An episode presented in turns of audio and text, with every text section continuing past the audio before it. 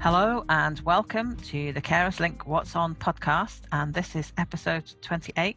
And for those of you that are regular listeners, you will realize that I am not John. I am John's normal co host. I am Katie. Um, John is busy today, so he can't join us. And joining us instead is uh, a new voice. So Heather is going to be a co host with us. So, Heather, how are you feeling about being a co host? I'm very much looking forward to it, Katie. You're going to be a hard act to follow, of course, but I will do my very best. Oh, I'm, I'm, sure you can do it equally as well as me and bring your own flavour to it. Um, so today we are going to find out a bit more about autism, and we have two guests with us. Heather, do you want to introduce the guests? Yep. Uh, joining us this morning are autism consultant Heather Wright uh, together with Fiona Campbell, who is one of our very own advocacy um, members of the team.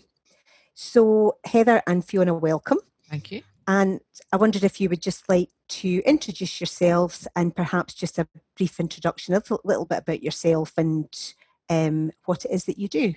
My name is Fiona and I work for Carers Link and I provide support to um, all carers in general, but with a specialism on mental health and um, autism.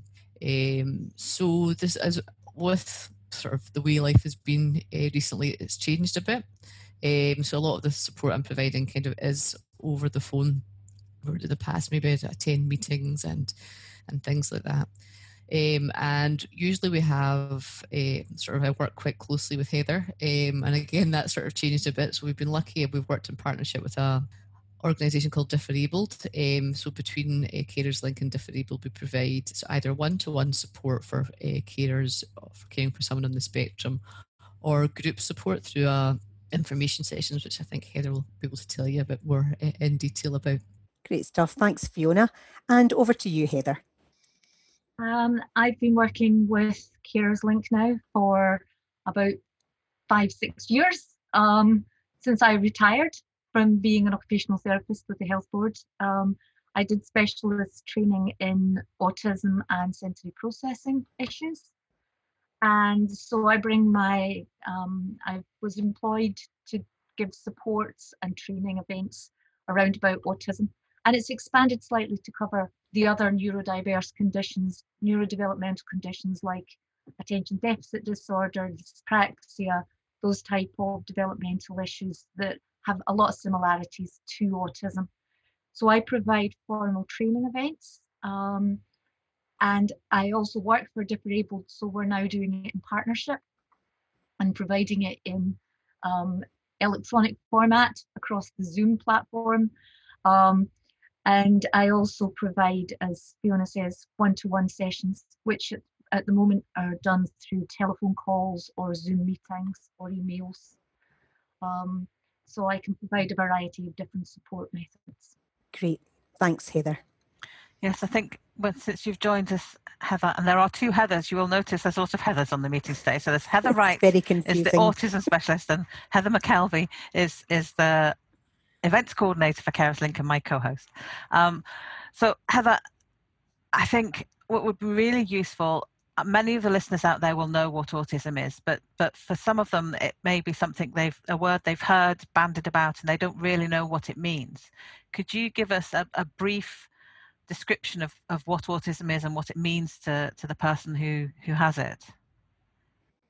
Autism is a neurodevelopmental condition, uh, which means that it affects the way the brain has developed and processes information. Individuals on the spectrum process their information differently to neurotypical people. Doesn't mean they're wrong, it just means they're different. They process it using different strategies and are often extremely focused on particular issues while not so focused on others. This can cause great strengths but it can also cause difficulties when they live in a world that expects people to process in a particular way. Um, it can result in difficulties around about engaging with other people and with communication, and it can cause problems with um, managing their own arousal levels and their sensory systems. So these are difficulties which can occur, but there are strategies available um, to help the people overcome those barriers. It's just about learning what they are. Yep. Um, and and we'll come on a wee bit later, maybe to some of you know how people can find out a wee bit more about what some of those strategies are. But just it occurs to me that lockdown has been been tough on all of us. But how have you found, in your experience, that lockdown has affected people with autism, and maybe not just the people with autism, but their families too? Uh, I suppose uh, from a sort of carers link point of view, we're supporting the carers. At the beginning, um, due to um, Heather was saying about sort of the issues around communication and um, interact with other people, some of the carers you spoke to, although it was difficult for them because the, the person they cared for maybe was no longer going to clubs, no longer going to school, no longer going out. They were, um, due to lockdown, they were spending more, a lot more time in their room and in the house. But for the people themselves, again, this is not everyone. This is just like a, a snapshot. Some people, the people on the spectrum actually we didn't mind sort of lockdown so much because it's where they were sort of comfortable. They were they got to maybe didn't have to try and force the person they care for to go out into school or um, out into to, to the community. So they were quite comfortable there. But I think that brought a lot of fear for the carers because maybe they spent a very very long time working and getting somebody into into school into groups and things like that so although maybe for the person itself and again not in every case it, it, it maybe they quite enjoy is not the right right thing, but they, you know, it, it, maybe wasn't as bad as it was for maybe some other conditions. But I think for the carers, it caused a lot of worry because they thought, well, you know, after this, were they going to have to start all again? Because sometimes it's taken months or years to get them to the stage that they're at. So I think that was quite a quite a, a worry mm, at the yeah. beginning. Okay, and, and Heather, what are your thoughts? at, at the beginning there was a large issue for some of our individuals. Our, a lot of individuals on the spectrum find change very difficult. Um, being able to understand and process what change means and how it affects them and how they're supposed to interact with it can be quite challenging. And so the routine and structures had suddenly all changed basically the rules had changed which i think were difficult for a lot of people but for people on the spectrum who like clear guidelines about what the rules and structures are, it became quite challenging. And as Fiona said, it was actually, they were in their comfort zone within the house normally, but the routines and structures of the day had gone. But as soon as that started to become the norm, our individuals settled down and it was noticeable that, in fact, the stresses and strains for the individual, as Fiona says, actually started to reduce. However, the constant and the worry of how we reintroduce became the big issue for carers. Mm-hmm. And then, as we approached the startup of school and the opening of lockdown, when none of us had very clear instructions about what was going to happen or what it was going to look like, trying to prepare our people for that return to what was anything but normal was incredibly difficult um, and was very stressful for the carers and for the individuals on the spectrum as well because they were going into a, a world which none of us knew what it was going to look like and what it was going to expect of us. So there was a, a lot of phone calls at the beginning, mm-hmm. and there was a lot of, then it kind of calmed down a bit. And just before school and universities started, the phone calls started flooding in again. And it was clear that there was a need for very specialist training and supports to be put in place. Um, so a whole re- regime of new training events had to be put in place to support people with this new world that post that not post but covid was going to produce um, as we access the outside world again. So have you, have you found heather that with those strategies in place, people are coping because I know it's difficult for for me to think about. You know, when the first time I went back to the gym after after lockdown, my stomach on the way down was was in a terrible state. I very nearly turned around and came away again. So, have you found that with those strategies that people are being able to to get back into the the routine of life outside the home? That's that's a very mixed response. Um, and the reality is that some of our individuals have not been able to do that, um, and some have. Mm-hmm. Um, I think there's still an awful lot of anxiety around. Um, I think in the general population, but within the spectrum, there's still an awful lot of anxiety, and it depends very much on how much information has been given to the individuals. So the places where there are clear guidelines and they have been delivered in a very practical, often visual format, um, that has worked. The within education where the schools have been able to establish, re-establish the people's support plans, then that has worked. Unfortunately, a large number of schools have found it incredibly difficult to implement the individual's original support plans. And that's causing a, lot of distress to both the pupils and to their carers because the support plans that were identified as, as needed are not being implemented because of the additional requirements around about COVID that the school are trying to handle. I think that was quite a big thing because you was like speaking to a few caterers who usually maybe their son or daughter was coming from nursery into primary, and usually that'd be a big transition. They'd go up and they'd visit, and there'd be planning, and there'd be do statutory things around that. But a lot of times, and again, not always the school's fault because I think a lot of the teachers were going back and kind of not knowing what was happening. So, where sort of usual try to be introductions sort of seamless, not seamless, but you know, supported transitions would happen. They just didn't happen. You know, there was somebody who was starting a brand new from nursery to a brand new school. Was going in the first day, hadn't really met anybody, and that that's really unusual. You know, usually they'd come up and they'd meet the teacher, see the classroom, but just because of that situation, it hadn't happened. And even kids who maybe been in secondary school for a new, for a while and were just going and starting a new academic year, um, as Heather was saying, a lot of the things that would usually be in place because just of the unusual situation and obviously a lot of the teachers were going back and had worked over the summer looking at going back but didn't know themselves what were happening. It seems to be quite a big bit that's been quite a worry for some carers. Mm. It sounds like a really, really difficult and challenging time for a, for a lot of families. Um, so, with that in mind, then, what kind of help and support is out there um, for these families at this at this difficult time. Um, Heather, I think you mentioned earlier on that you you also work with dis- Differabled. Is that right? Yes, Differabled are a, a charitable organisation um, based in Glasgow, but they don't have a postcode cover. Basically, they they cover people from all around the area. So they have quite a few parents from East Dunbartonshire and from Glasgow, a couple from East Ren, etc., etc. Um, and I, they were providing training and support groups prior um, to this lockdown, and everything has now gone online.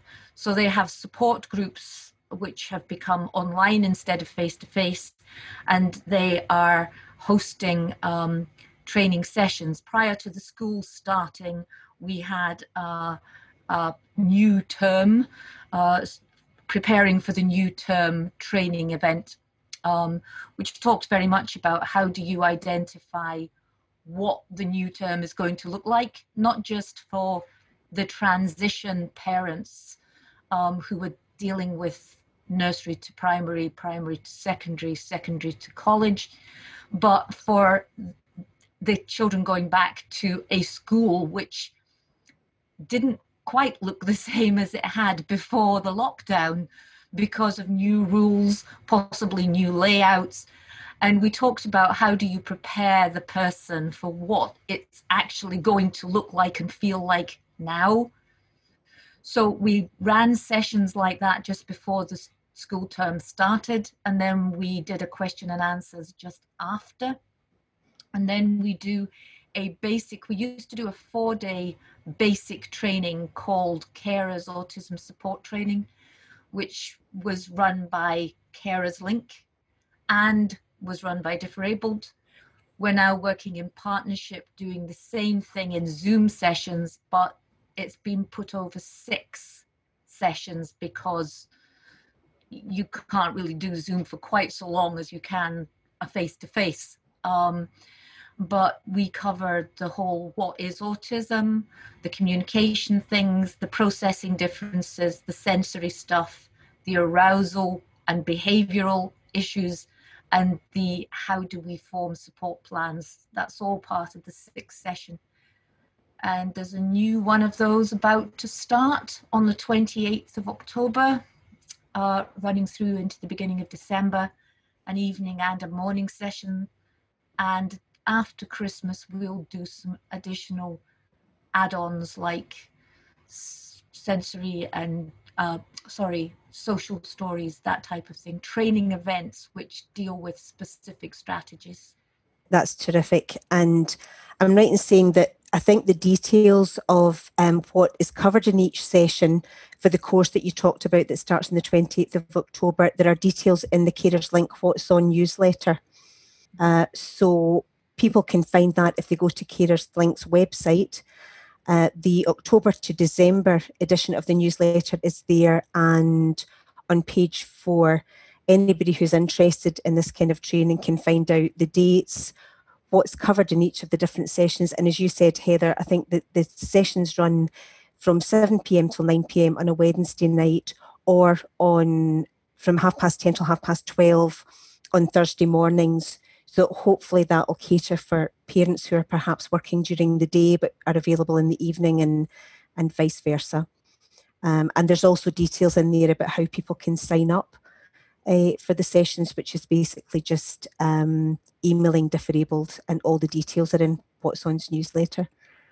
Is there anything you'd like to add, Fiona, about in terms of the support and help available to to families? Yeah, well, as most people will be aware, a lot of the sort of hands-on groups and things like that have stopped, and some might be starting up soon, but we don't know in this strange world. But during lockdown, there's the local area coordinators, so we were working with them when we were doing like a used to be like a sort of quarterly support group, but they kind of felt that over this time the parents would probably need more support, so it was on every couple of weeks. But now that's gone back to sort of once a month and it's online as well. So if you're interested in something like that, or not on like on Zoom, if you're interested, you think that would be helpful, you can go come along to that. And in general, so there is other groups like a parent support group run in Tesco, but unfortunately, all these things have stopped at present. Um, but yeah, and I see a lot of, as I said at the beginning, a lot of the support we're providing now maybe is sort of a um, practical, emotional, sort of over um, the phone. So if you are having issues like with things to do with schools, um, or just wanting someone to chat to, that's what we kind of we're here for. So we can still provide advocacy, though we're not going into schools um, anymore. We can still go in, and the young carers have had quite a they've got their own sort of parents um, Facebook page and, and sort of small community. So they're the Young Carers Workers Ambulance and and obviously are supporting young carers. But through that, they've started a, a group for parents who can maybe share things if you're going through issues as well. Yes, I think it's quite important to recognise that quite a lot of our young carers are the person they're caring for is a sibling who who has autism and and you know so therefore if you're out there listening and you've got uh, a, a, a child who is a sibling of someone then you know get get in touch about and see if we how we can support them as a as a young carer as well as as you as a as a parent.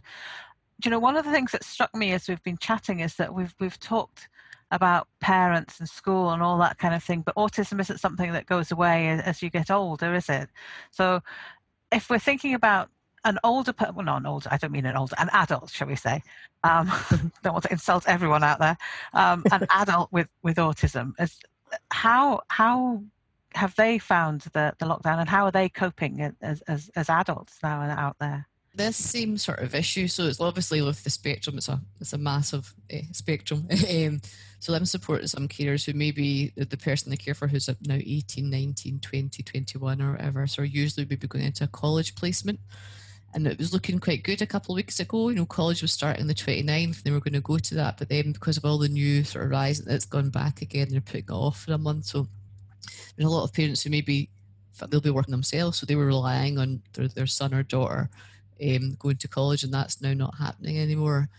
Um, and they're sort of looking towards well, what can they put in place? Because maybe the person they're looking for can't be can't be left alone, and it's the same sort of issue with maybe daycare providers. You know, so maybe they'd go to sort of a uh, Bank or um, Empowered, but maybe some of them are going back, but maybe not the same amount of days. But then you also have people who are maybe not going to college or um, sort of daycare, maybe going out to look for work, look for volunteering opportunities. And unfortunately, that's something that's been a bit of a, a difficult situation just now because maybe in the past they'd be going to courses or colleges or looking for jobs to try and help them. And I think that's the kind of a bit sort of the biggest issue that I'm seeing just now that is that there's no sort of movement of you know moving on. You like so I'm starting a new college course. I'm going to look for. I finished college, going to start a job, or I'm going to go back to sort of daycare. And just now, all these things are kind of in the air. So I think a lot of carers are struggling with that. You've had some carers that are saying, uh, now that the sort of furlough and things like that have stopped, they might have to give up work because sort of daycare or that their respite facilities aren't um, opening up yet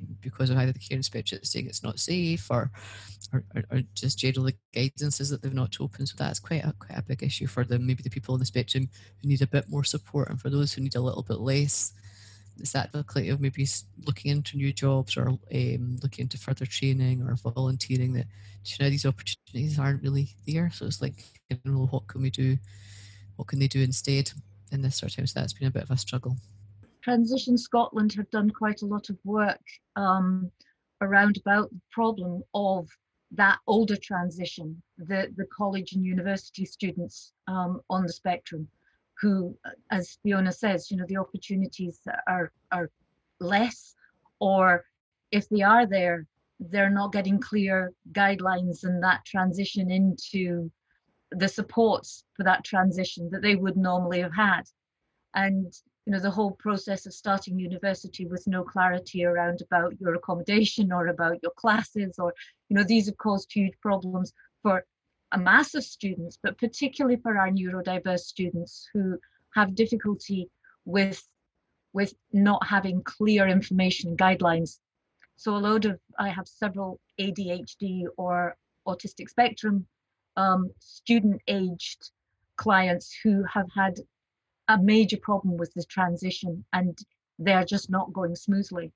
I also have several carers who are on the spectrum themselves as well as the as the young people. And they have found it extremely difficult. They found it very difficult to implement the changes at home that came from suddenly being all together in the house and having to formulate strategies that were normally dealt with by outside routines They've also, the adults have had particular difficulties with the COVID infection itself. The rules around about the, about, you know, do you, don't you, Pe- people have given clear guidelines about distances, about masks, and they then go out into the outside world and people simply aren't obeying them. And they have huge difficulty with that and there's been a lot of anxiety in trying to work out what the actual risk factors are for themselves and their children. Um, and it has caused a lot of mental health issues amongst our adults on the spectrum dealing with the uncertainties of, of the virus itself. Because for all there appear to be clear guidelines, those guidelines keep changing and people aren't obeying them and that's incredibly difficult I think that's a that's a really important point, Heather. That you know, it's not just about normal life. It's it's about how interacting with that wider world. But I think it'd be quite good to, to end on a on a positive note, if we if we can. I hope we can. Um, but I mean, I, I know that you you there are lots of strategies that you you tell people about Heather when you're when you're doing these courses. I'm wondering if you could think, I know it's a tough question, is there one bit of advice that you could give to people people on the spectrum and also to people who aren't on the spectrum who might come into contact with someone on the spectrum of how we could make life easier for them? The big thing is about looking for that structure, looking for predictability and making clear to yourself what is out there, what is supposed to happen, other people won't necessarily live by those rules, but once you've got a clear idea about what is happening, why it's happening, and have made it clear to yourself and others, that's really what helps people with neurodiverse conditions, ADHD, ASD, dyspraxias, those type of things, having clear guidelines about what is expected of you and of others around you, um, in preferably in written format, which makes it visual and easier to go back to. From the point of view of our parents struggling with school, um, Enquire is a wonderful website which helps with all sorts of information about what their rights and procedures are. And from the point of view of dealing with the issues around about the infection itself, there's a lot of very, very useful information on the NAS website, both to help individuals with autism and to help support individuals with autism around about all the rules and regulations and and structures of COVID itself. There's a lot of information online. Right, thank you, and we'll we'll get that all into the show notes so that people can can just click onto the the links and and go and visit all those websites. Uh, Fiona, any last words from you? No, just echoing kind of what Heather said, and also just if you are struggling or want someone to, to talk to about anything, just to get in touch because we're, we're here. Yep. So the Carers Link telephone number is nine five. Heather. John normally does this to me. He suddenly says, "Right, Katie, what's the phone number?" So I'm going to do it to you, Heather. Two one three one or 0800 975 2131. Am I right? I should be. You are right. There you are, saved by not saved by the bell, but saved by it's Fiona. An unusual situation to be in. Thank you, Fiona. well, huge thanks to both of you. It's a fascinating subject. I'm sure we could have talked all day about it, but some really, really helpful and useful information there. Um, so thank you to you both, and thank you, Katie, too, for making my first foray um, into hosting the podcast um, a fairly seamless one. I it's hope. like you've done it for life. To be fair, you see, you seem a professional. oh, you flatterer. Fiona, normally, if we were in the office, Fiona would be looking for biscuits in reward for that. But uh, we're not in the office, so I don't know how she's going to manage that one. You've not seen my eyes wonder.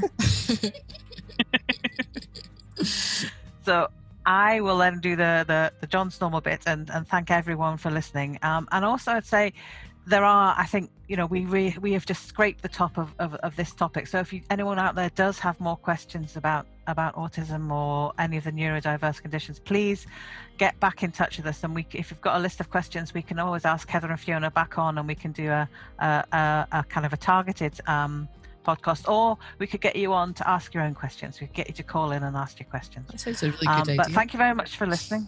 It, it would be an excellent time. It's something we've always wanted to do as a podcast. Actually, is have a have a phone in. So, um, if if there are people out there that will be willing to phone in, we would love to hear from you. So, thank you everyone. Um, thank you for listening, and uh, we're not quite sure what the next podcast is. We'll we'll let you know when it happens. Um, but look forward to speaking to you again soon. And goodbye. Bye. Bye.